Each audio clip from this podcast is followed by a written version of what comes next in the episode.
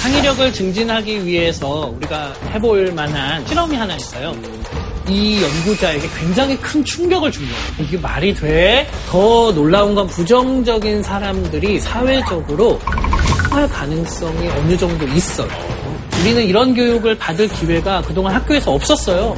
왜죠? 왜냐하면 창의력을 증진하기 위해서 우리가 해볼 만한 삶의 태도? 그거를 제시해주는 실험이 하나 있어요. 이 해리 할로우라는 사, 람이 했던 실험인데 이 사람은 원래 애착 실험으로 굉장히 유명하죠. 애착? 네, 보시는 것처럼 이렇게 철사로 이루어져 있는 그런 인형이 있는 공간에 원숭이를 키우면 애들이 이제 공포의 상황이 됐을 때 어디 안길 곳도 없고 네, 그러면서 이제 굉장히 불안해 하는데 옆에 보시는 것처럼 털실로 이렇게 되어 있는 인형이 같이 있으면 무서운 상황에서는 거기 안기기도 하고 아이고. 그러면서 그 인형하고 애착 관계가 형성되는데 그렇게 애착 관계를 잘 형성한 원숭이들이 커서 분노 조절도 잘하고 충동 억제도 잘하면서 관계 맺기에 능하더라. 이제 이런 연구로 굉장히 유명했던 사람이에요. 근데 이제 이 연구를 하기 전에 이 사람이 사실은 무슨 연구를 했냐 하면 이런 연구를 했어요. 붉은 털 원숭이가 있는 방에다가 지금 보시는 덫 같은 걸 집어넣어요.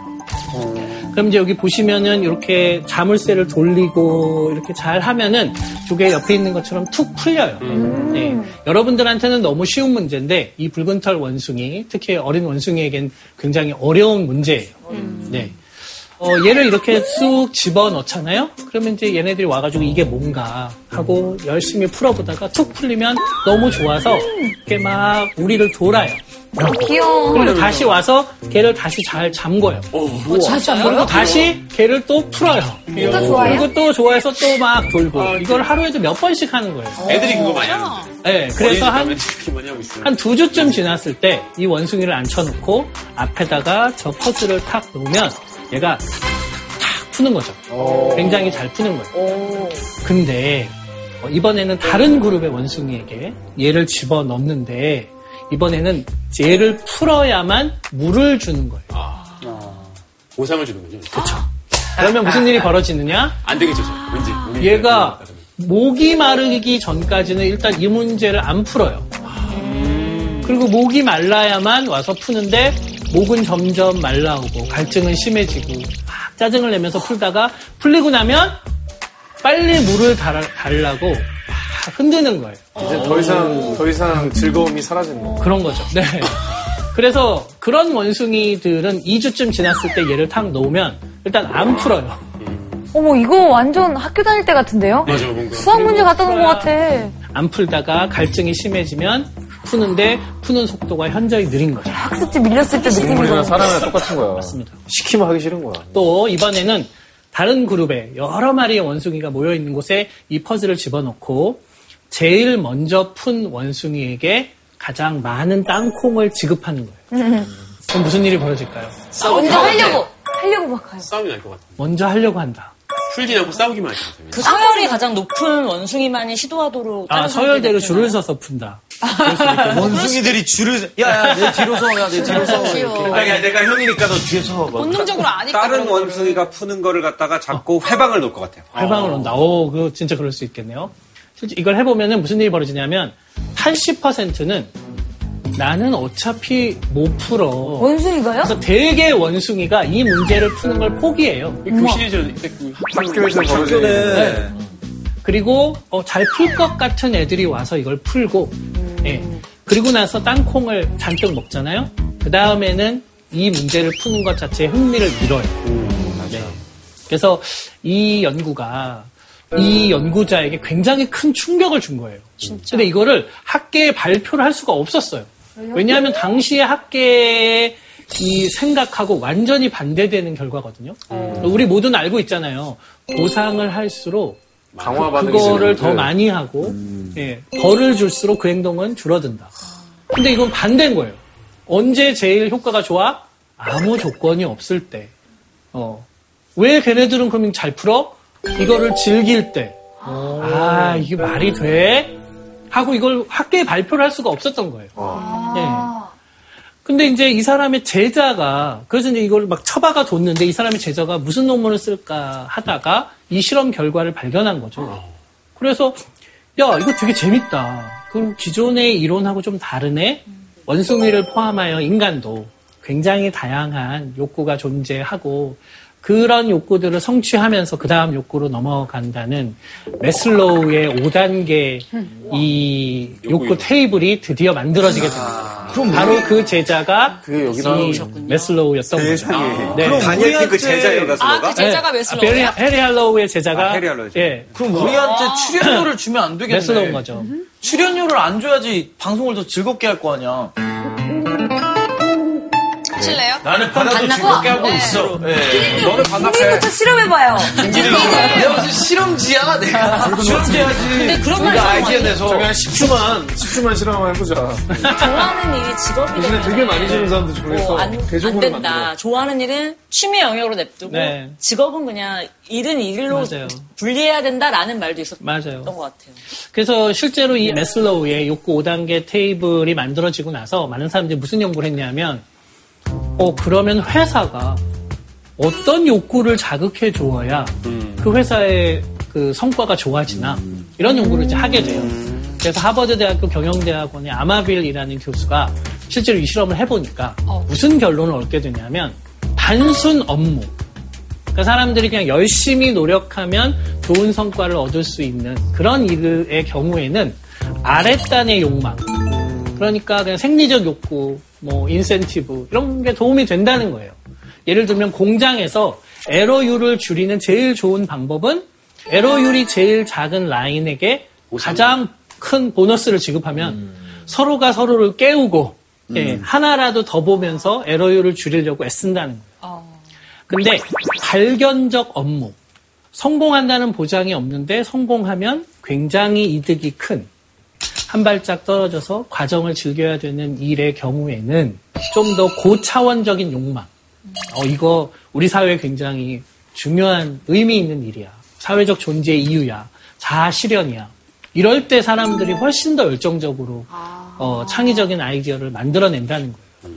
예, 그러니까 우리가 어, 뭐 잘하는 사람 인센티브 더 주고 못하는 사람 벌 주고 이런 식의 방법으로 창의적인 성과를 만들어내는 건 쉽지 않다. 네.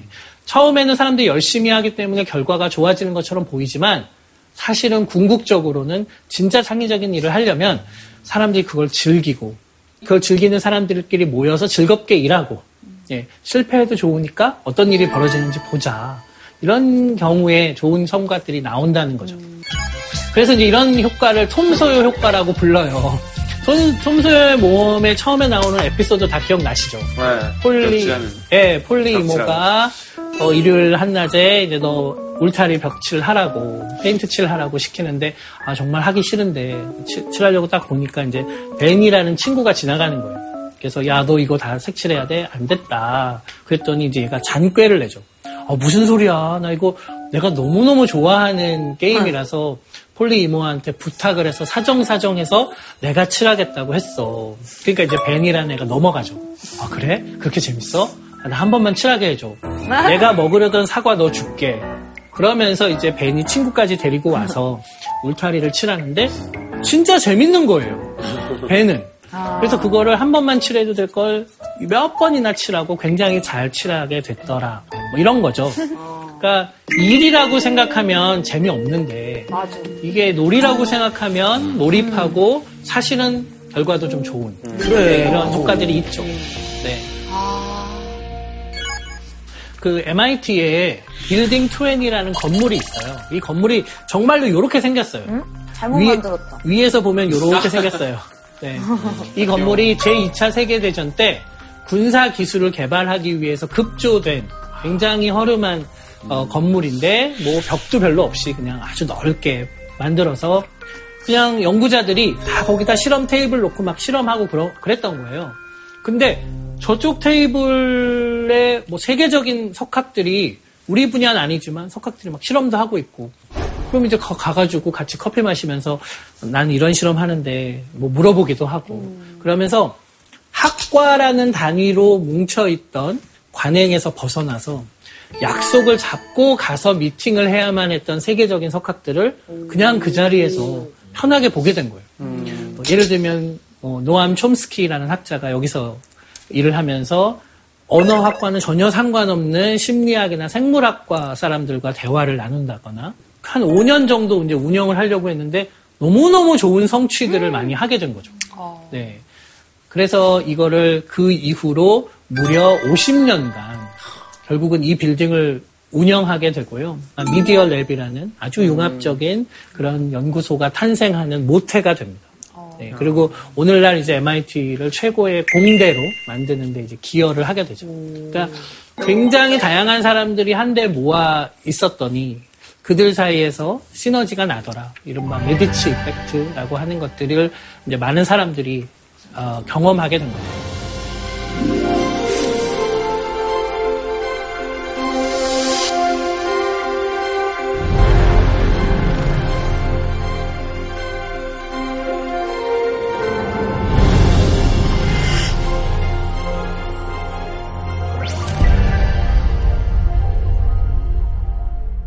창의적인 아이디어를 얻기 위해서 여러분들이 할 수 있는 게 몇 가지가 있어요.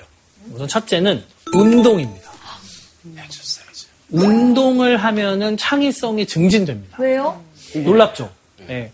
운동을 하면은 뇌세포가 만들어져요.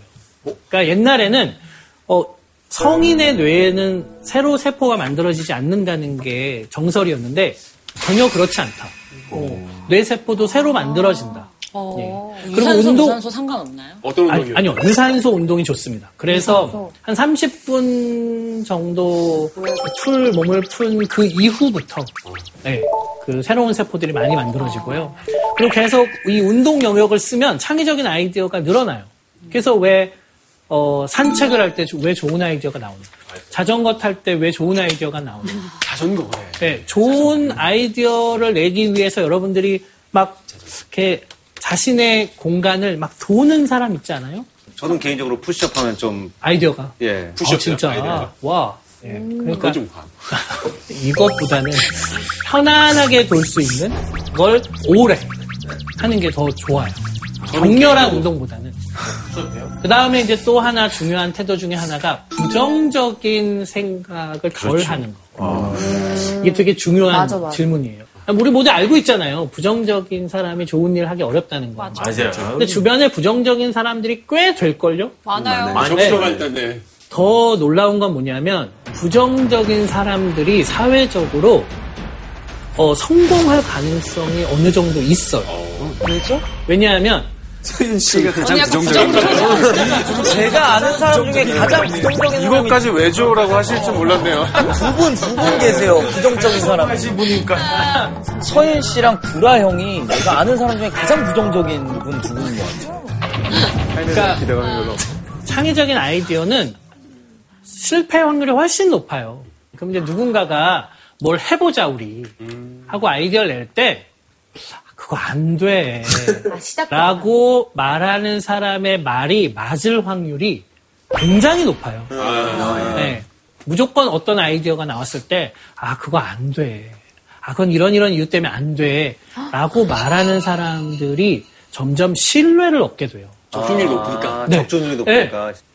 점점 점점 시간이 지나잖아요. 그러면은 예를 들면 회사의 임원진은 어떤 사람으로 가득, 가득 채워지냐면 어떤 아이디어를 딱 들었을 때 안 돼. 이게 안 될 것 같은 다시 이유가.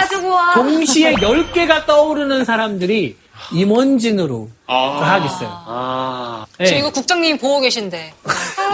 어, 부정적이면 장르가 다른 것 같아요. 전 뭘 얘기할 때 누가 그게 되겠어 하면 왜 안 돼? 이러면서 어. 그 부정적인 사람에 대한 부정적인 아니, 부정적이라고 반작용 한 번도 때문에 느낀 적 없어요, 저는. 아, 얘기하면서. 네, 어, 긍정적인, 네. 긍정적인 약간 사람이지만. 시니컬한 거지. 그거는 비판적 사고죠. 되게 비판적으로 좋은 거. 좋은 거죠. 오히려 평소에 많이 웃고 되게 긍정적인 분이세요. 아, 그래요? 예, 예.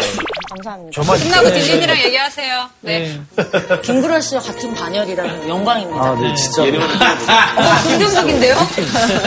그래서 어, 안 될 걸 알지만 시도해 보는 마음 이런 게 좀 필요해요. 아, 지난 이제 한 달간 여러분들이 집중을 해서 잘 들어주셔서 제가 아주 즐거운 마음으로 이야기를 했습니다. 큰 주제는 어, 이 인공지능 시대에 인간의 지성은 앞으로 어떻게 나아가야 되는가에 관한 화두를 가지고 우리가 이야기를 나눴어요. 마지막으로 하나 제가 언급하자면 제가 세계 시민 의식이라는 걸 좀 강조하고 싶어요. 무슨 얘기냐면은 내가 그냥 대한민국이라는 나라에 태어나서 우리 민족을 위해서 뭐뭘 하고가 아니라 이 지구라는 행성에 지구인으로 태어나서 지구가 좀 더 나은 세상이 되는데 어떻게 기여할 거냐. 아까 그 자발적 동기 중에 가장 최상이라고 하는 그래도 내가 우리 사회에 태어나서 예, 살다 가면서 진짜 중요한 일이 뭔지를 고민하면서 자신의 창의성을 드러내거든요. 예, 근데 우리는 이런 교육을 받을 기회가 그동안 학교에서 없었어요. 늘 학교는 대한민국을, 예, 민족을 강조해 왔는데, 예, 한 인간으로서, 호모사피엔스란 한 인간으로서, 인공지능 시대에 우리가 인간만이 할 수 있는 일이 무엇인지, 예, 여러분들은 이런 세계 시민 의식을 가지시고, 예, 자신의 창의성을 많이 드러내시면, 예, 너무너무 좋을 것 같고요. 아주 즐겁게 지난 한 주간 강의했습니다. 마치겠습니다.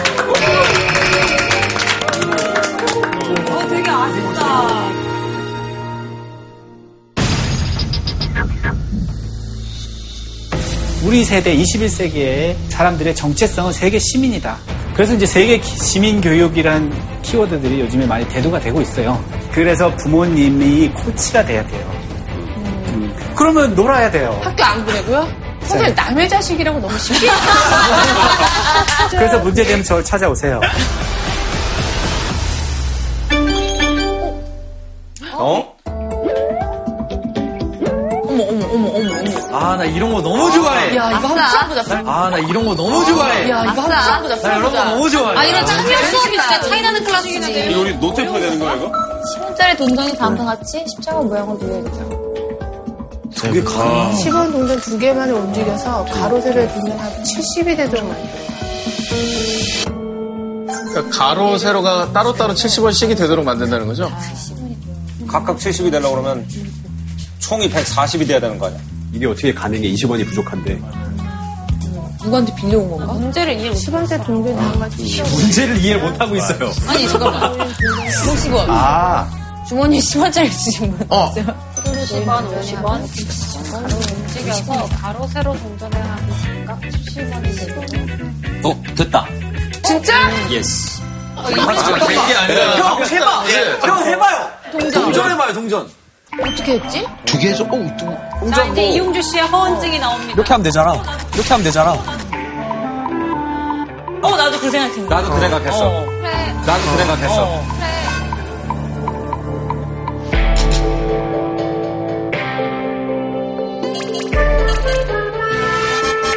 뭐라고? 뭐라고? 그러면, 그러면 이제 70원이 아니잖아. 70원이지. 세 개가 합쳐지니까 가운데가 합쳐지잖아요. 30원이니까. 30원이니까. 저처럼 것도 센다고? 역시. 정치 하는 것도 없으니까. 진짜 그렇게 문- 내 얘기를 해줬으면 우리도 그렇게 했지. 그거부터가 그렇게 얘기해. 장거리 시작되는 거야. 맞아, 맞아. 아, 역시 나랑 생각이 똑같구나. 저런 거는 여러 칸을 합친 삼각형을 인정하지 않습니다. 펜이 없다. 삼각형 10개를 만들어. 펜이 없다. 어? 사탄을 소환하는 문양인데. 나 8개까지 그냥 나오는데? 저도요, 저도. 언니 그 가운데로 넣었죠? 저는 20개가 그냥 나오는데? 야, 근데 10개가. 직선이 뭔지 알지? 아, 알지, 알지. 진짜 옛날에 총기 넘칠 때는 이런 거 참 잘했는데. 형진이 형이 생각보다 잘 못하네.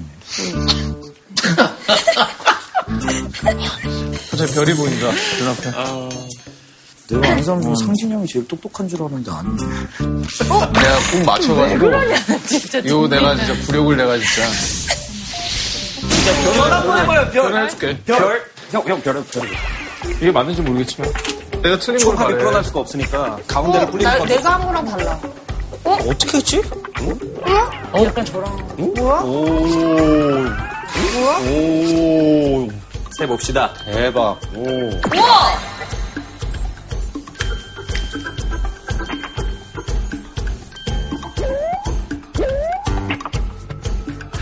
야, 들어와, 너.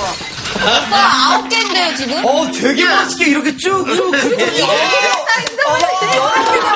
어, 내가 그린 거랑 왜 다르지, 묘하게? 아유, 정말 왜 아, 자, 진경이 형 한번 볼게요. 가볼게. 저거 되게 어려워. 이거 되게 어려운 것 같아요. 나도 저 생각했는데 아홉 개 세봐요, 누나, 세봐요. 아홉 개 나와 누나. 하나, 둘, 셋, 넷, 다섯, 여섯, 일곱, 여덟. 나보다 덜 나오는데? 아 그럼 이게 삼각형이 안 되는구나. 그림이 이상 별이 이상해서. 됐어 됐어. 얘가 사각형이잖아. 사각형이에요. 아, 맞아, 맞아. 뭐야, 진짜. 그럼 이거 정답 아무도 못 맞춘 거예요, 지금? 이거 다 말해주지 말고 나중에 우리 계속 생각하면 안 돼요, 우리?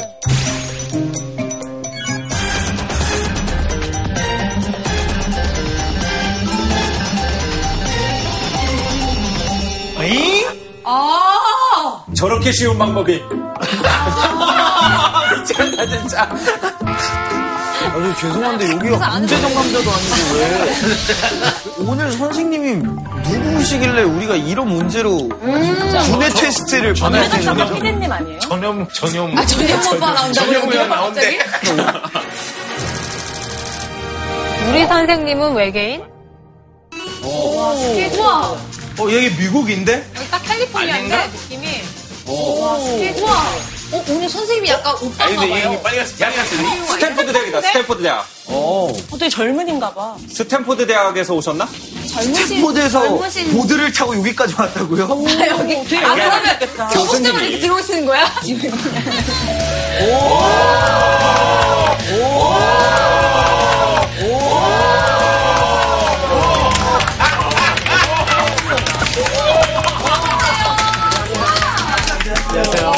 반갑습니다.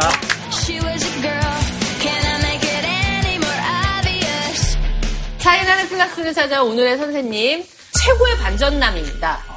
고교 시절 선생님에게 매맞던 학생에서 스탠퍼드 대 교육대학원 부학장이 된 남자, 컴퓨터 공학을 전공한 엔지니어에서 우와. 400만 지구촌 아이들의 외계인 선생님이 된 남자, 이 시대에 실천하는 교육혁명가 폴김 선생님을 소개합니다.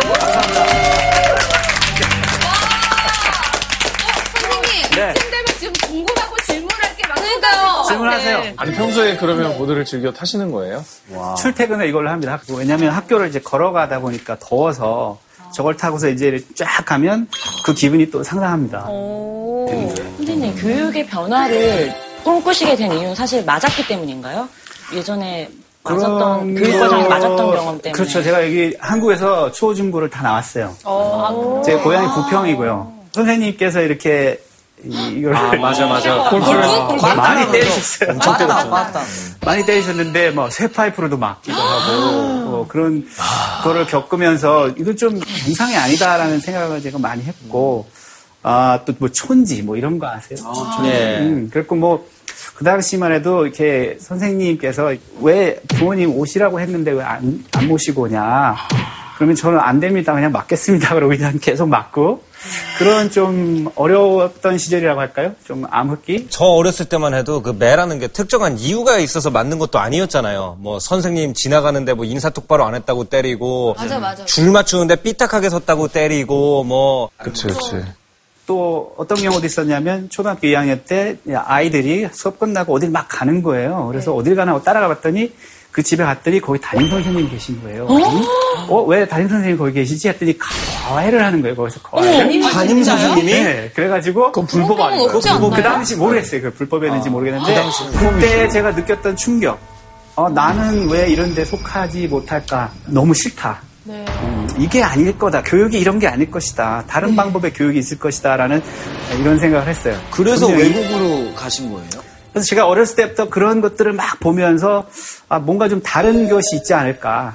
이제 제가 떠나려고 떠나서 한번 가보겠다고 했는데 저희 부모님께서 어려서 안 된다. 무슨 지금 중학교도 졸업 안 했는데 어딜 가느냐. 혼자 가서 다 알아서 할 테니까 그냥 허락만 해주십시오. 고등학교를 졸업하고 드디어 이제 부모님께서 가도 된다. 이제는. 그래서 이제 고등학교까지 한국에서 예, 다니셨어요. 음, 새로운 걸 찾기 위해서 이렇게 나간 그런 경우인데, 네. 어, 사실 영어를 되게 못했어요.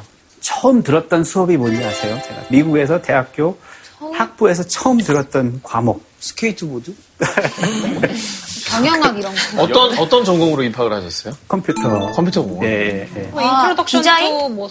아니, 영어? 그냥? 전산학개론 근데 처음 들었던 게 제가 실수였는지 아니면 행운이었는지 모르겠는데 음악 감상 수업을 들었어요. 이게 그게 뭐 어떤 수업이냐 음악을 듣고 베토벤, 모차르트 이런 걸 듣고서 감상문을 써내야 되는 거예요. 에세이를 다섯 페이지를. 교양, 교양 수업. 수업이었는데. 그래서 이제 다섯 장 쓰기 쉽지 않아. 음악 듣고. 뭐 아무 말 대잔치. 교수님께 편지 써야죠, 그럴 때. 근데 제가 쓸 수가 없어서 그냥 뭐 되게 간단히 한 줄 딱 써서 냈더니 교수님이 I love it.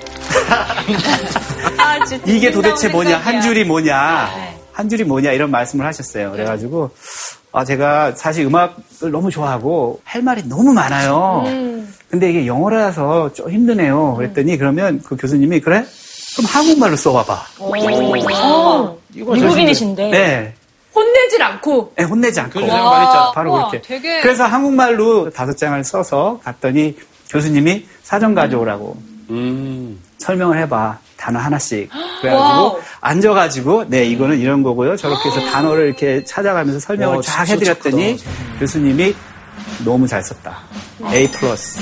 와, 어, 소름. 너무 소름 감동적이다. 만났다. 그래서 그 선생님이 말씀하신 게 이건 영어 수업이 아니야. 아. 음악 수업이야. 그렇기 때문에 너한테는 A 플러스 줄 수 있어. 대박 이다. 행운이었죠 그게 그 수업이. 지금? 생각하면. 처음 실수인 것처럼 선택했던 수업이었지만 수업. 그 수업으로 이런 수업이 가능하구나라는 걸 경험을 하셨고 그렇죠. 그 이후에 그래서 어떤 그- 교육에 그- 대한 생각을 또 하시게 된 건지 그렇죠. 제가 느낀 거는 정말 다르다. 음, 네. 정말 이것이 바로 그 교수님, 교사, 선생의 그 모습이 아닌가. 저, 저도 마찬가지지만 우리 세대 중에 이제 생계 때문에 경영학이라든지 이런 걸 주로 선택을 하잖아요, 유학생들이. 근데 그렇게 하지 않고 컴퓨터 공학이 아닌 교육공학 쪽으로 진짜 제대로 연구를 하시게 된 계기는 뭐가 있는지 좀 궁금합니다. 어, 이제 제가 이제 대학교를 졸업하고 석사 과정을 이제 막 들어갔을 때 저를 아시던 어떤 지인분께서 내가 아는 어떤 아이가 있는데 그 아이가 초등학교 4학년인데 글을 아직도 읽지 못한다. 부모님이 안 계시고 또 이렇게 누가 특별히 돌보는 분도 없다. 그래가지고 그 아이를 이제 제가 만나서 얘기를 들어봤죠. 그 학교는 가고 싶으니 학교 가기 싫다. 또 학교 가면 뭐 하니? 그랬더니 이게 공부하는 척 하는데 사실 공부는 안 한다. 그다음에 동화책을 꺼내서 한번 읽어볼래? 그랬더니 이렇게 막 뭐라고 얘기를 해요. 그랬고 제가 어, 잘 읽네. 근데 그걸 봤더니 사실은 그거 읽는 게 아니었어요. 아, 그림만 보고. 그림만 보고 얘기를 하는 거였어요. 애들이 많이 상당히 똑똑하죠. 창의적이어야지 그게 가능하지 않겠어요? 근데 그만큼 그 아이가 학교에서 너무나도 그, 어, 소외되고, 선생님들도 그렇게 그 아이를 집중적으로 코칭해주는 그런 것이 아니었기 때문에, 그래서 그냥 학년만 올라갔던 것 같아요. 이, 이 친구를 제가 이제 어떻게 하면 읽을 수 있게 할까 하는 그 고민을 상당히 많이 했어요. 그래서 아침에부터 저녁까지 뭐 했니를 제가 물어봤어요. 아침에 일어나서 뭐 씻고 이빨 닦고 가방 챙겨서 학교를 가서 앉아 있다가 왔어요. 뭐 이렇게 얘기를 해요. 그럼 그걸 제가 그걸 타이프를 쳤어요. 쳐가지고 자 이게 네가 지금 금방 얘기한 거야. 내가 같이 읽어줄게. 금방 자기가 얘기한 거잖아. 그랬더니 사실 다 몰라도 대충 대충 읽기 시작하는 거예요. 아침에 일어나서 씻고, 이빨 닦고, 가방 챙겨서 학교 갔다 왔다. 이렇게 한 6개월 동안 이제 가르쳤는데 아이가 자기가 읽을 수가 있게 된 거예요. 그러니까 자기가 책 읽는 걸 너무 좋아하는 거예요. 그동안에 쌓였던 그 소외감과 내가 읽지 못해서 숨겨야만 했던 자기의 그 어려움, 그 학교에서 읽는 척 해야만 했던 그런 어려움들을 이제 다 무너뜨릴 수 있는 그런 계기가 된 거죠. 한 십몇 년이 이제 지나고 나서 어. 떻게 하다 연락이 돼서 그 아이에 대해서 제가 물어봤어요. 그 아이가 어떻게 됐나요? 그랬더니 아 지금 미국 명문대에서 경영학과에 입학해서 지금 전액 장학금을 받으면서 다니고 있다. 눈물 난다. 그래서 그걸 보면서 느낀 점이 내가 어떤 말을 할 때 저 아이의 인생을 이쪽 방향 저쪽 방향으로 갈 수 있게 하는 중요한 역할을 할 수 있다라는 걸 느꼈어요. 그만큼 이 가리킨다는 것은 정말로 중요한 업이고 그걸 통해서 기적이 일어날 수가 있고 그 아이가 전에는 할 수 없었던 일을 하게 되는 그런 일도 일어날 수 있잖아요. 그래서 아, 교육이 정말로 중요하구나. 그래서 이제 제가 교육을 하- 그쪽으로 공부하고 싶은데 컴퓨터 공학을 어떻게 활용할 방법이 없을까 하다가 보니까 교육 공학이라는 종목이 있더라고요. 그래서 이제 그걸 이제 공부를 하게 된 거죠. 네. 선생님 질문 있습니다.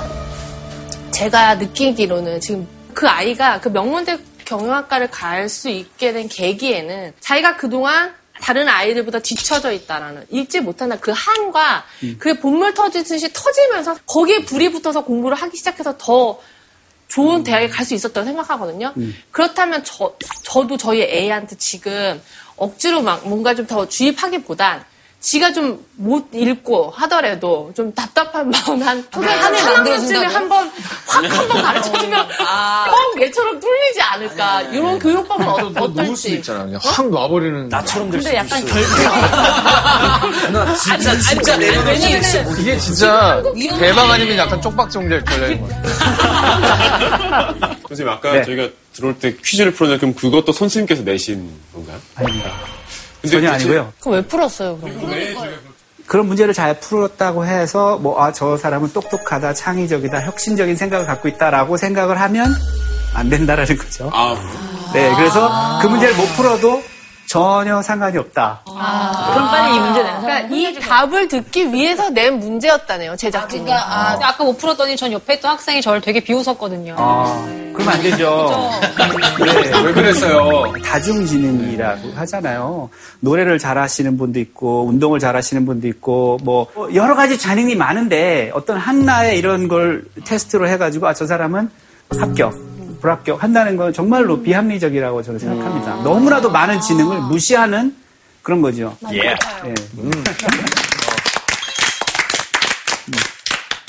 진짜 학부모분들이 지금 시- 이거 맞다, 맞다. 고정해야 됩니다, 진짜. 저희가 특히 저희 교실에서 지금 학부모래. 산중형. 이렇게 학부모예요. 아, 특히나 예, 예. 저희 같이 아이가 있고 뭔가 교육을 시켜야 될 자녀가 있는 음. 분들한테는 이 방송이 더좀 봐야 할 필요가 있는 음, 그런 수업이 아닐까. 그런 거에 대한 조언도 제가 이렇게 해드리면서 네. 예, 강의를 하도록 하죠.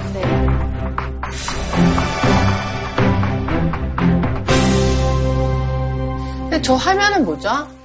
이거 보면은 이제 뭐가 생각나세요? 이런, 이런 그림을 보면 건전지요. 건전지, 건전지 플러스 마이너스. 직렬, 병렬. 직렬, 병렬 생각나세요? A, A 배터리, A형 배터리. 알렉사들이 이렇게 여러 개 있잖아요. 여러 개 되게 많죠. 이게 수업에 하는 교실의 모습이에요. 지금 아, 얘기를 하면. 교실에서 이런 알렉사를 만들어내고 있는 것 같아요. 그런 단순 지식을 주고 그거에 대한 대답만 하게 하는 기계를 만드는 게 바로 지금 교육 현실의 현 주소다. 아. 한국에서 제가 강의를 가끔 해요, 대학교에서도. 비교를 하잖아요. 어떤 질문들을 이제 학생들이 하는지. 네. 그럼 한국에 있는 학생들이 이런 질문을 해요. 삼성에 취직하려면 어떻게 해야 되는 거죠? 근데 이제 미국에 있는 대학에서 이렇게 강의를 하게 되면 삼성을 어떻게 만들면 되죠? 아니면 삼성보다 더 큰 기업을 만들려고 하는데 어떻게 생각하세요? 이런 질문들. 이 사회의 현실이 좀 여기에서는 이렇게 삼성에 취직하는 법을 질문하는 학생들과 어떻게 하면 삼성 같은 회사를 제가 만들 수 있습니까? 라는 질문. 그런 걸 좀 비교를 좀 할 수가 있었어요. 네. 그러니까 제가 이제 그 외국에서 대학에서 공부를 했고 한국에서 이제 제가 여러 학교에 가서 이제 강의를 하잖아요. 그럼 굉장히 다른 게 뭐냐면은 미국 학생들은 일단 강의실에 갈 때 놀러 가는 것 같아요, 애들이. 수업 분위기 자체도 교수님이랑 약간 얘기하러 간다? 공부를 하러 왔다는 느낌이 거의 없어요. 근데 한국에서 이제 그 학생들이 다 노트북을 가지고 와요. 가지고 딱 시작하면 노트북을 딱 켜고 옆에다 공책을 놓고 이러고 이제 대기를 해요. 좀 이렇게 분위기를 풀어보려고 농담을 던지잖아요. 그럼 일단 안 터져. 농담을 적어요. 그 다음에 농담이었어요 라고 얘기를 하면은 위로 올라가가지고 다시 읽은 다음에 그제서야 웃어요. 아, 그러니까 심지어는 뭐 예. 이해하지를 않고 그냥 예. 적는구나. 그러니까 적고 나중에 이거 그리고 녹음하고 있고 대체로. 그래서 초중고등학교에 그렇게 공부를 하는 걸 공부 노동을 한다, 학습 노동을 한다라는 말이 생길 정도로 그게 어떤 즐거움으로 놀이로 작용하기보다 정말 노동하듯이 뭐 반복하고. 예, 그렇게 흡수시키는 현실인 것 같아요.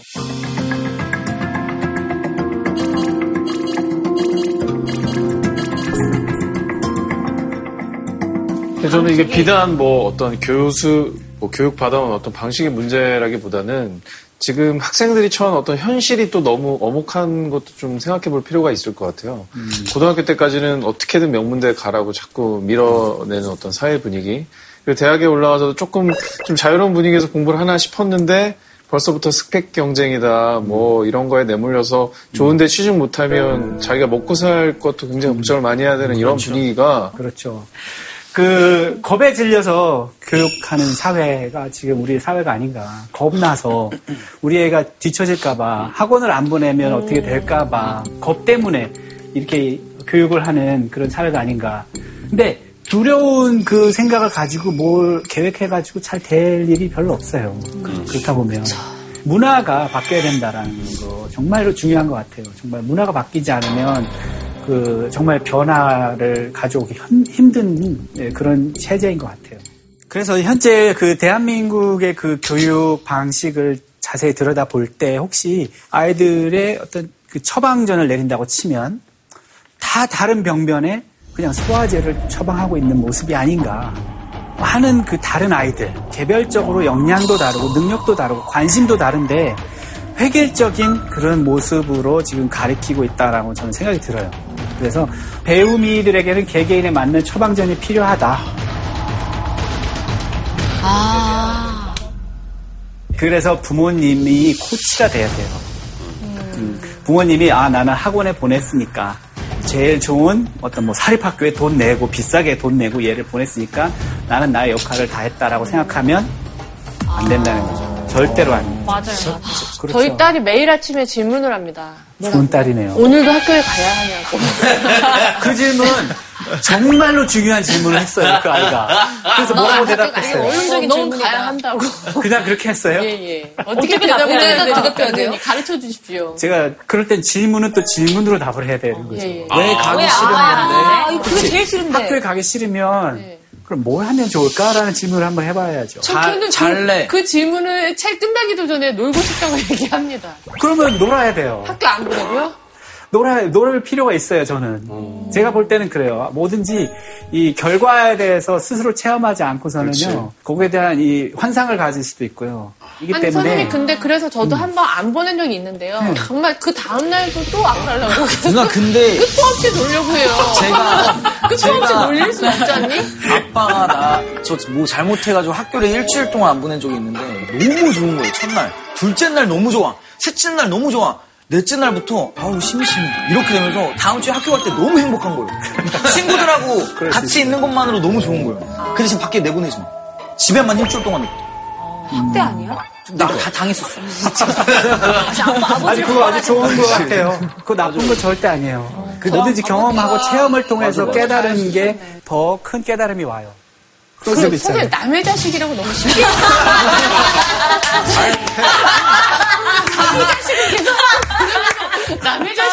아, 절대 그렇지 않아요. 그래서 문제되면 저 찾아오세요. 그럼 학교를 아예 다니지 말라고 얘기를 해볼까? 우리 엄마가 맨날 나한테 본인의 자식 그렇게 너 학교 때려치라고. 그래? 네, 우리 엄마가 맨날 학교 가기 싫다고 그러면은 때려쳐? 응? 학비 굳고 좋지? 어, 그렇게 얘기를 그너 마음 어땠니? 그러면 덜컹하죠. 그래도 되나 그러고. 우리 딸은 예! 아마 그럴 거야. 아 근데 근데 그 다음에 꼭 우리 엄마 뭐라 그러냐면 대신 다시는 학교 간다는 얘기 하면은 그때가 학비 없다. 그 말을 해야 돼. 예 그리고 그냥 나가 버리세요 일단. 그러면 이제 오전 내내 어 이거 어떻게 하면 좋지 이렇게 되는. 그런 것들이 그런 것들이 바로 코칭이에요. 이게 좋은 방법들인가요? 좋은 방법이에요. 왜냐하면 아이들마다 다 똑같은 방법을 적용할 수는 없어요. 네. 아이의 성격을 파악하고 그 성격의 효과적인 자극의 그렇죠. 방법을 그렇죠. 스스로 찾아야 된다는 건가요? 찾게 하고 자기 주도적으로 또 자기가 스스로 원하게 하는 원하게. 그런 게 코칭 방법이에요. 우리 집은 일주일마다 교육 방법이 바뀌었거든요. 왜냐면 매주 목요일 날 그 아침 9시에 되게 유명한 강사분들이 오셔가지고 강연하는 프로가 있어요. 교육에 관해서. 그 엄마가 그거 보고 거기 서울대 박사님 이렇게. 너도 이렇게 해야 돼. 그리고 다음 주엔 연대 박사님이 이렇게 하셨다고 매주 교육과에 바뀌는 거예요. 뭘 따라가야 될지 모르는 거지. 그래서 이렇게 된 거군요. 어, 이거야, 이거.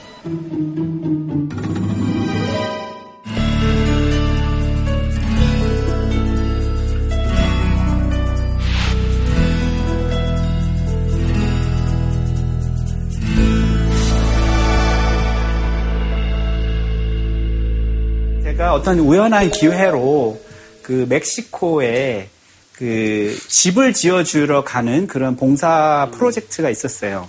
그래서 그걸 따라갔어요. 캘리포니아에서 차를 타고 20시간 이상을 내려가면 멕시코 국경을 지나서 계속 내려가면 이런 지역이 나와요. 이런 지역에 가면 어, 아이들이 이게 원주민 아이들이에요. 원주민 아이들이 이 농장에서 일을 해요. 그리고 하루에 이런 이만한 컨테이너에다가 저렇게 오이나 토마토나 이런 거를 50번을 이걸 채워야 돼요. 그러면 하루에 버는 돈이 5천 원, 3천 원 뭐 이래요. 이 아이들이 지금 한참 공부해야 될 아이들인데 글도 안 배우고 전혀 배우는 것이 없고 그리고 나서 며칠 동안 집을 이렇게 지으면서 봤는데 아이들이 학교를 안 가더라고요. 그래서 왜 너희들은 학교 안 가니? 그랬더니 학교 없는데요? 그러더라고요.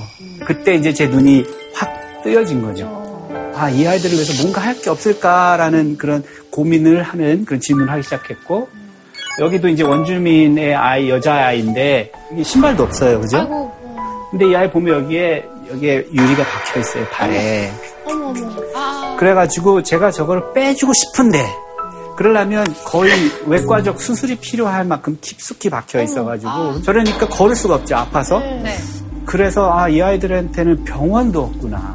병원도 없고 학교도 없고 공공시설도 없고 과연 이 아이들이 정부의 관심은 받기는 할까 그런 생각을 이제 하면서 정말로 가슴이 아팠어요. 근데 결국은 도와주지 못하고 왔어요. 그래서 너무 가슴이 아팠고 그래서 이제 돌아와가지고 제가 이제 스탠포드에 와서 이제 조사를 하기 시작했어요. 과연 이 세상에 학교가 없는 지역에 사는 아이들이 얼마나 되는가. 학교를 다니지 못하는 그런 아이들이 얼마나 되는가. 또 학교가 있다면 또 어떤 수준의 학교인가. 이런 데 제가 관심을 많이 가져가지고 그런 질문들을 많이 하게 됐고요. 이 유네스코의 리포트에 보면은요. 특히 여학생, 여자 아이들이 학교를 못 가는 경우가 더 많아요. 훨씬 더 많아요. 학교를 가지 않는 아이들, 학교가 없는 아이들, 이런 아이들이 많다는 것을 제가 이제 보면서 마음대로 돌아다녔죠. 좀 우리나라에서 교육이 문제다 뭐 환경이 안 좋다고 얘기하는데 사실 다른 나라는 더 심한 경우가 많이 있어요. 이게 학교 같이 보입니까? 아니요. 컨테이너 박스 같은데. 그렇죠. 그냥 간이 화장실 같은. 이런데 그 여름에 온도가 40도 이상 올라가거든요. 여기서 들어갈 수 있을 수가 없어요. 크기도 작아요. 크기도 상당히 작죠. 이게 왜 창문을 안 만들었어? 뭐야 저게? 아주 값싸게 그냥 이렇게 너무 만들면서 사우나 같이 이런 것도 있고 이거 여기에 다니는 학생들은 학생으로 치는 거예요. 그리고 아까 그 자료에는 이런 학생들은 안 나오는 거죠. 군대 창고 같은. 이런 거는 이제 아프가니스탄에서 아이들이 3시간을 걸어서 여기를 가, 가서 공부를 하고 또 3시간 집에 가고 이런 거예요. 근데 이 아이들이 3시간을 걸어서 공부하러 온다는 그 의지가 대단하지 않아요? 대단하죠. 그죠?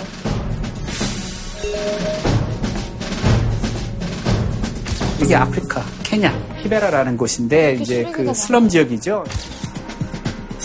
여기 이제 루안다. 물 기르러 갔다 오느라고 하루가 다 가요.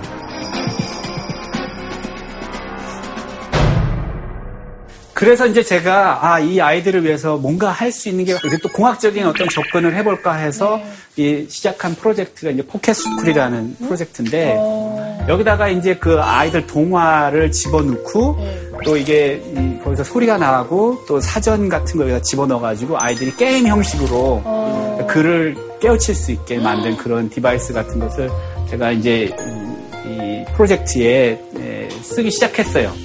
제가 이런 데 가가지고 아이들이 이렇게 있으면 내가 멀리서 왔는데 20시간을 차 타고 뭐 비행기를 타고 왔는데 내가 소문에 들었는데 너희들이 너무나도 똑똑한 과학자라고 들었다. 근데 내가 뭘 갖고 왔는데 이게 정말 뭔지 모르겠어. 나는 외계인이야. 뭔지 몰라 이게. 이게 뭔지 좀 설명해 줄래? 저를 외계인이라는 가르쳐주는 거는. 좀 수긍하던가요? 쉽게 이렇게 아, 저 같은 네. 그런 피부 색깔의 사람을 자, 여기 안 오잖아요, 이런데. 처음 그죠? 보니까. 근데 오지도 않고. 근데 이 아이들은 전기가 없는 지역의 아이들이잖아요. 네. 그러니까 전화도 없고, 텔레비도 없고, 라디오도 없고, 아무것도 없어요. 전기로 작동되는 게. 그러니까 이런 걸 처음 본 거잖아요. 그렇죠. 그랬더니 아이들이 걱정 마세요. 어머. 우리가요 도와드릴 테니까 좀만 기다리세요. 저희가 한번 연구를 해볼게요. 처음 봤을 텐데. 그러면서 처음 본 건데 이걸 가지고 막 돌로 부시고 깨, 깨서 열어보고 바닥에다 막 긁고 그때 저는 이제 보고 있는 거죠. 저러려고 만든 게 아닌데. 아, 고장나죠. 부셔지고 부셔지고 고장나고 그렇지만 그걸 감수하고 개입하지 않죠.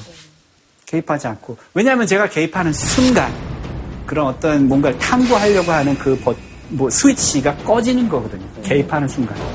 그래서 절대 개입하지 않고 그냥 두는 거예요. 그랬더니 이 여자아이가 실수로 버튼을 눌렀어요. 그러니까 갑자기 켜지더니 소리가 나고 뭐가 보이기 시작한 거죠. 그러니까 다른 아이들이 뛰어와가지고 야, 너 뭐 했어? 뭐 했더니 그렇게 돼? 물어보니까 얘가 가르쳐줘요, 얘한테. 어, 이거, 이거 누르고 이렇게 하고 있어봐. 그럼 이게 켜져. 그랬더니 순간 갑자기 갖고 있던 애들 그 디바이스들이 다 켜져. 그러면서 막 이걸 보는 거예요. 막 위아래로 올라갔다 내려갔다 하면서 막 눌러보고 소리도 나고 들어보고 거기 나온 동화책 뭐 이런 스토리도 들어보고 이러면서 서로 가르쳐 주는 거예요. 그러면 한 30분 정도 그렇게 놔두면 아이들이 이미 벌써 다 할 줄 알아요. 너무 빨라요. 맞아. 아이들이 정말로 엄청난 과학자들인 건 확실해요. 근데 우리 교육은 그렇게 아이들한테 기회를 주지 않아요. 그리고 기다려 주지도 않는 것 같아. 근데 5분 만에 이 아이들이 풀려고 그러고. 서로 가르쳐주는 음, 서로 가르쳐주는 그런 환경. 그래서 그. 스스로 찾아서 탐구하고 배우고 공유하는 학습법, 외계인 학습법이라는 겁니다. 아셨죠?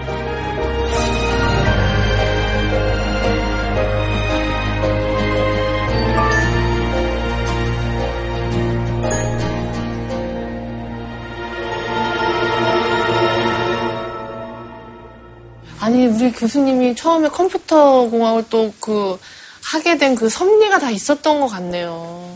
이렇게 또 아이들에게 이런 좋은 기계를 만들어 주기까지. 그렇게 생각하고 싶습니다.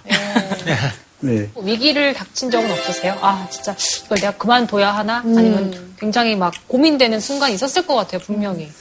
위험하죠. 그랬더니 이제 막 총싸움 하는 그런 것들 있고, 이렇게 그 군인하고 반군하고 뭐 이런 경계하고 있고, 루안다 경우에 이제 제노사이드가 있었던 그런 데도 있고, 92년. 뭐 갑자기 숲속에서 누가 총 들고 나타나가지고, 뭐냐 이거 다 풀어봐라. 그좀 귀중품 같은 거 있으면 다 가져가기도 하고. 아이고. 이 세상에 참 위험한 데가 되게 많아요. 근데 그런 데일수록 정말 교육이 필요한 그런 곳이거든요. 선생님, 가, 결혼은 하셨어요? 네. 그러면은 이제 와이프분이 약간 말리지 않으세요? 약간? 어, 그, 그런 거 다 얘기 안 하죠. 어. 안 통하시겠어요, 이제? 그렇네요. 잘라야 되겠네. 방송 나오면은 오히려 더 멋있지, 내 남편이 저런 사람인데. 음, 다음에 갈 때 같이 가면 좋겠어요. 같이 갈 사람. 저요. 오케이. 근데 비행기 딘딘 표는 안 가요? 아, 저 손 들려고 하는 거 너무 빨라. 미리 회사에 전화해서 스케줄 좀 비워달라고 하려고. 정말 겁나 진심이 안 담긴 것 같은데. 하루에 40도 막 아까 얘기했잖아요. 그 겪어야 될 거 되게 많다고. 와서 뭐 예비군 간다 생각하고. 아주 좋아요. 저 약속한 거예요? 알겠습니다. 그리고 또 이제 인도 쪽에서 이렇게 가면서 이런 프로젝트를 하다 보니까 또 인도의 그 비할 아니면 란치 파트나 뭐 이런 쪽 그 쪽의 동네에는 아이들이 그 농사를 지어야 되기 때문에 부모님들이 아이들이 공부하는 걸 그렇게 좋아하지 않아요. 그렇죠. 그래서 제가 여기 가서 이 교육 프로젝트를 하려고 했을 때 부모님들이 그랬어요. 가르치지 말라고. 왜냐하면 이 아이들이 공부를 하고 똑똑해지면 도시로 나가서 우리는 다 굶어 죽는다. 그래서 제가 아, 이 아이가 커서 뭐 항공기 조종사가 될 수도 있고 과학자가 될 수도 있고 교수가 될 수도 있고 그런데 그냥 이렇게 농사만 짓게 여자아이들을 특히 이러면 어떡하느냐 그랬더니 그거는 옛- 너무나 먼 얘기라는 거죠. 지금 당장 먹을 게 없는데 어떻게 그런 거를 하느냐. 그래서 아, 그럼 어떻게 이게 교육을 시키면 좋을까? 저는 그렇다고 포기할 수 없잖아요. 그죠? 그래서 아, 그럼 내가 농사 짓는 게임을 만들어주면 어떨까? 그랬더니 어 그래 그 게임을 우리 애가 잘하면 농사를 더 잘 짓는 거야? 그래서 맞다고. 현지화 시켜서 그렇죠. 교육을 시키신 그렇죠. 거군요. 그랬더니 부모님들이 좋아했어요. 근데 사실 이 게임은 뭐냐면 대출을 받아서 그걸로 씨앗을 사서 씨앗을 뿌리고 갖고 와서 재배를 해서 수확을 해서 그 시장에서 얼마 됐을 때 팔아서 그거를 이제 다시 대출을 갚고 이윤을 더 창출하고 그런 거를 하는 게임인데 그걸 하려면 여러 가지를 공부를 또 해야 되잖아요. 수학, 경제, 마케팅 다 들어가 있는. 모든 걸 다 공부해야 되는 맞아요. 거죠. 기업가 정신도 있어야 되고 이런 걸 하면서 어, 거기에 지역에 맞는 그런 교육 프로그램들을 만든 거죠. 아, 생각해보니까 학교에서 수학 수업 받을 때보다 그 살짝 조금 배운 것 같다가 마트에 가서 뭐 살 때 훨씬 더 이해가 더 빨랐던 것 같아요. 어렸을 때. 음, 실생활에 적용할. 때가 네. 훨씬 더 흡수가 빠르죠. 아무래도 직접 체험하고 그런 어떤 문제를 직접 해결하려고 하는 그런 능력을 쌓을 수가 있겠죠. 이 아이들은 인도에서 만난 아이들인데 이 서커스 아이들이에요. 그 도시에서 도시를 다니면서 서커스를 해요. 이 아이들이 뭐를 할 줄 아냐면 그 코브라 있죠, 코브라. 그거를 이렇게 코브라를 잘 다뤄요. 그리고 그 서커스를 하는데 이 아이들한테 제가 수학 게임을 한번 줘봤어요. 너무 잘해요. 그 단계가 막 팍팍팍 올라가요. 그 제가 놀랐어요. 아니 이 아이들은 학교 다니는 애들보다 수학을 더 잘하네. 어떻게 해서 그렇지? 라고 고민을 하면서 가만히 관찰을 애들을 따라다니면서 보니까 애들이 길거리에서 이 국어를 하잖아요. 아, 동전을 세야 돈 계산이 뭐 엄청나게 좋아요. 빨라요. 수학, 수학을 너무 잘하는 거예요. 그래서 가슴이 또 아팠어요. 그러게요. 이 아들한테 정말 제대로 된 교육을 시켰으면 엄청난 그 역량을 갖고 있는 일꾼이 될 수 있는데 어, 그래서 그런 마음 아픈 것도 있었고 또 기기를 줄 때 한 명한테 한 개의 기기를 주느냐 아니면 한 기계를 세 명한테 주고 같이 공유하게 하느냐 아니면 일곱 명한테 공유하게 하느냐 이런 식으로 또 실험을 해요. 어, 공유하기 좀 더 높네요. 세 명이 기계를 공유한 케이스일 때 아이들이 더 빨리 그 알아내고 또 발전도 빨리 되고 일곱 명이 하니까 아이들이 아이디어가 너무 많은 거예요. 사공이 많으니까 배 뭐, 배가 상승한다고 하죠. 그래도 혼자 하는 게 보다 훨씬 낫 그래도 혼자 하는 것보다 나아요. 왜냐하면 혼자 하면 아이디어를 공유할 수가 없어요. 근데 우리 교육 시스템은 주로 혼자 하는 걸로 되어 있잖아요.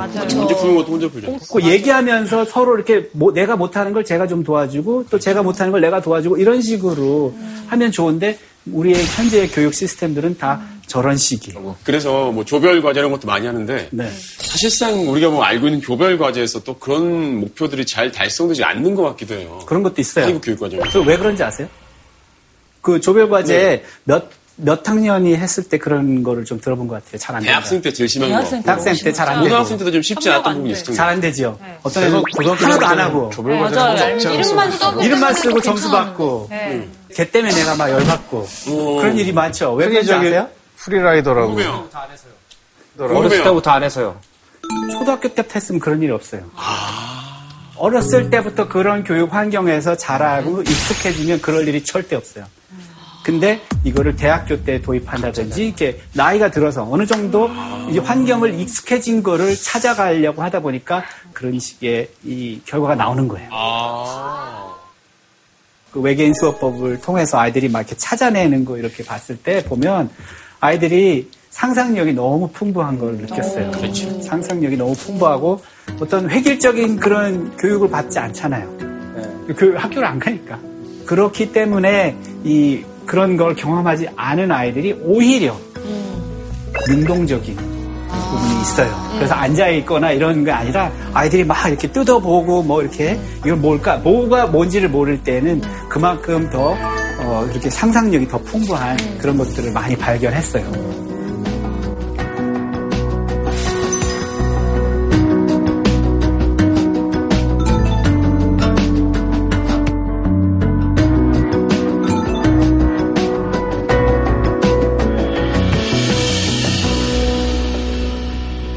제가 좀 그런 데 좀 다니다 보니까 그런 거 느꼈어요.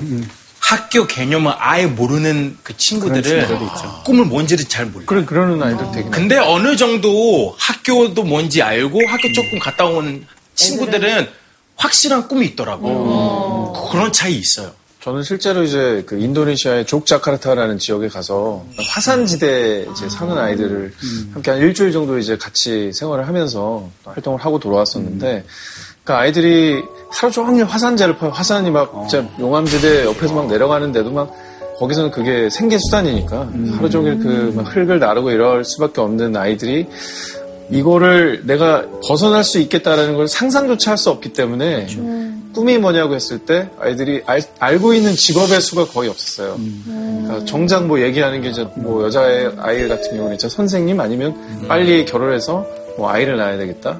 아니 남자들 그 같은 경우에는 군인 경찰 이외에는 꿈이 아예 안 나오더라고요. 뭐 이렇게 학교를 접하지 않았으니까 꿈이나 이런 것들을 못 갖는 경우도 많이 있잖아요.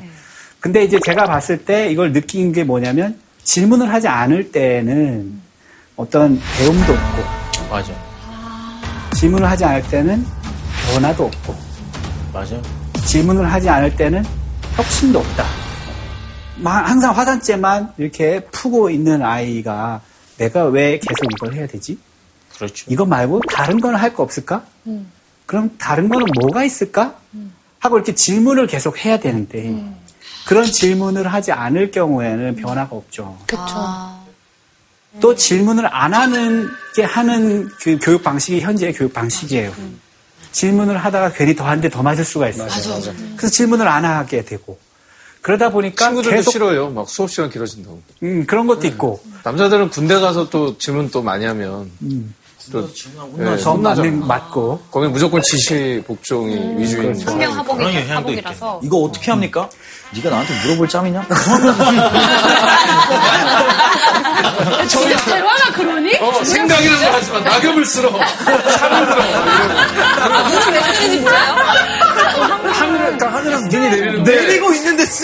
있어. 눈이 다 내리고 그친 다음 쓰면 좋잖아. 그쵸, 한 발 쓸리게. 눈이 내리고 있는데 계속 쓰는 거지. 이제. 그럼 이러지. 근데 눈이 내리는데 그걸 왜 쓰, 이걸 왜 씁니까? 생각을 하지 마.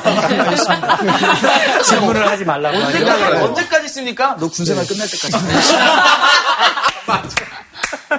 언어를 바꿔야 돼요. 질문하는 사회가 필요해요. 그래야 이 사회가 바뀔 수가 있는 거고. 민주주의라는 그런 개념이 나온 것도 과연 지금 어떤 왕권 정치, 독재 정치, 이런 것들밖에 없을까라는 질문을 누군가가 했을 거예요. 모든 권력이 한 사람에게 집중되는 것이 과연 올바른 것일까라는 질문을 분명히 누군가가 했을 거란 말이에요. 그런 질문이 있었기 때문에 민주주의가 탄생했다라는 저는 생각을 합니다.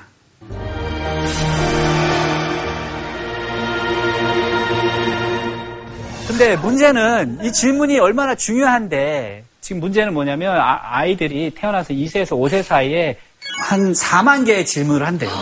4만여 개의 질문을 하는데 학교를 다니기 시작하면서 그 질문의 숫자가 점점 점점 줄다가 고등학교까지 가게 되면 질문 안 하는 네, 그런 현상이 일어난다니까 정말 슬프죠. 그래서 재밌는 게임을 한번 해보려 그래요. 저희 뇌, 뇌를 고문할 것 같은 그런 느낌이 고문까지는 아니에요. 근데 재밌는 결과가 나올 것 같아요. 그래서 up and down 게임인데 오- 오르고 내리고 게임이에요. 그럼 한 사람이 서울의 집값이 올라간다면 하면 그 사람한테 뭐가 내려오는지를 얘기하는 거예요. 사람들의 자존감이 떨어져. 그래? 자존감이 떨어지면 무슨 일이 나지? 사람들의 스트레스 지수가 올라가. 그러면 그 다음 사람이 다크서클이 내려오겠네. 그러니까 게임을 이 룰이 그거예요. 원칙이 뭐냐면 뭐가 올라가면 뭐가 떨어진다를 자꾸 이렇게 돌아가면서 얘기하는 거예요. 이해하셨죠?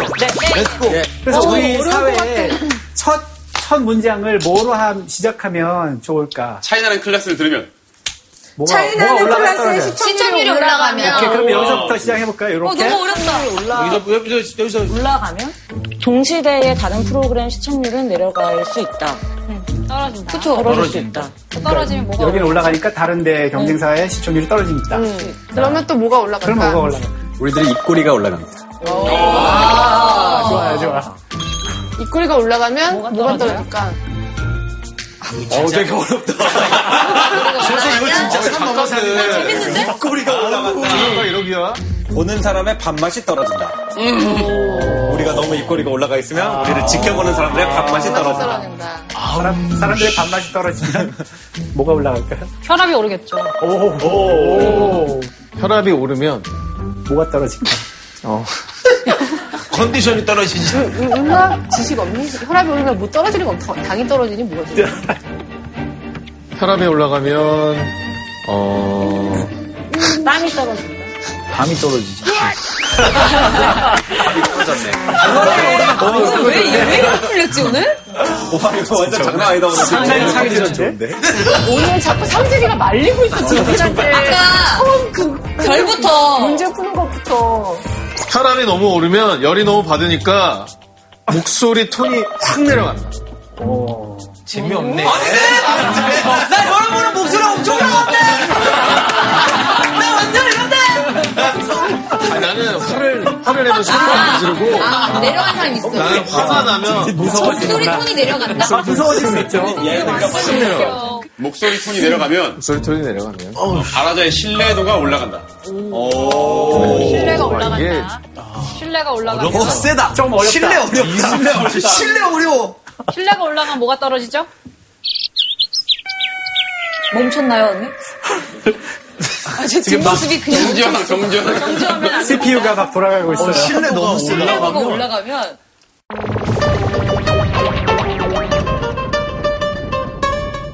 이런 거 해본 적 있어요? 처음 아니, 처음 해봐요. 처음이죠? 재밌어요. 근데 되게 재밌는 게임 같아요. 어, 그러게. 머리를 막 사회 전반적으로. 생각을 해볼 수가 있고 어, 그런 다음에는 어떤 순차적으로 일어날까를 이렇게 미리 생각해 볼 수 있는 좋은 게임인 것 같아요. 그러면 뭐 다음번에도 한번 해보는 걸로 이거 너무 재밌어요. 준비를 좀 하고 생각을 좀 많이 해가지고 네, 네, 네, 재밌어 갔죠? 네. 그래서 다시 돌아와가지고 네. 와, 멀리 돌아왔다. 어떤 분들이 그래요. 그럼 스탠포드를 들어가려면 어떻게 해야 되냐고 결국 그 질문을. 그런 질문을 해요. 그래서 아무튼 선생님, 스탠포드 어떻게 들어갑니까? 스탠퍼드 버스 타면 들어갈 수 있는지 뭐. 다 듣고 나서 다 듣고 나서. 그러니까 뭘 공부시켜야 돼요, 우리 애? 이런 질문하면 제가 아주 뻔뻔해질 것 같아요, 약간. 아주 아주 그뭐 우리 애가요 국어 영어 수학은 좀 잘하는데요 뭐 다른 건 좀 못해요 뭐 막 이러면서 어, 그런 질문을 할 때 참 그렇거든요 스탠포드만이 길도 아니고 많은 좋은 대학들도 있고 또 더더욱 중요한 거는 학교보다 저는 전공이 더 중요하다고 생각해요 그 아이가 갖고 있는 그 관심을 최대한 키워줄 수 있는 어떤 학교에서 출발하더라도 전공을 먼저 생각해요 우리나라 이제 교육으로 다시 이제 돌아가서 이 그림을 보면 뭐가 생각나세요? 콩나물 시루네요. 콩나물 그리고 뭐가 이렇게 막 떨어지죠? 물이요. 뭐가 떨어져요? 물이요. 그러면 학교는 어떤 게 떨어져요? 지식. 그 어디로 가요? 그것들이 국영수가 떨어져요. 대부분 다 다시 밑으로 빠집니다. 빠져요. 그럼 나중에 시간이 지나면 그거 기억해요? 아니요. 아니요. 못하죠. 네. 그래서 지금 이게 우리의 그 교육 방식이 아닌가 그런 생각을 했어요. 그래서 우리가 필요한 건 그냥 지식을 그렇게 계속 전달하는 그런 모습이 아니라 정말 우리가 이 세상에 하나밖에 없잖아요. 다 하나밖에 없잖아요. 둘이 아니고 열이 아니고 콩나물처럼 그렇지 않잖아요. 그런 존재가 아니잖아요. 우리가 갖고 태어난 그런 재능이나 이런 역량들이 너무나도 다르잖아요. 그죠? 근데 그거를 다 똑같은 틀에다 넣고서 이렇게 같은 모습을 자꾸 만들려고 하는 게 결국은 n 플러스 1밖에 안 되는 거예요. n 많은 n 중에 그냥 또 더한 또 하나. 그죠? 우리는 더 원이 돼야 돼요. 그리고 각자가 더 원이 될 수 있잖아요. 그렇죠? 그런 모습을 찾게 하는 것. 그래서 그런 모습들이 모여서 공공의 선을 이루는 것. 저는 그게 교육의 목적이라고 생각해요. 개발도상국가에 가서 돈 달라고 하는 거 본 적 있죠. 돈을 누구한테 줬는데 그 아이가 맞아 죽었어요. 그 돈을 다른 애들이 뺏어가려고. 이 아이들을 어떻게 도움을 줄 수 있을까? 르완다에서 1994년 4월 80만 명의 사람이 죽었어요. 인종을 말살시키는 거죠. 와, 근데 진짜 비참한 일들이 정말 너무 많이 일어나는 것 같아요. 제노사이드를 일으킨 그 사람들은 상당히 교육 수준이 높은 사람들이었어요. 그 사람들이 사랑이라든지 인간 존중에 대한 마음이 없었으니까 그런 엄청난 일들이 일어나는 거죠. 편견이나 선입견을 버릴 수 있고 reboot 할 수 있는 그런 능력을 갖고 있는 사람들이 21세기 시민이라고 저는 생각하고 있습니다.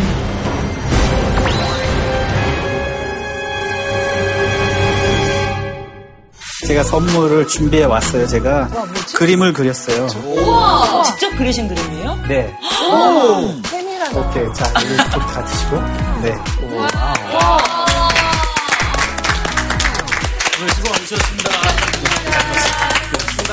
수고하셨습니다. JTBC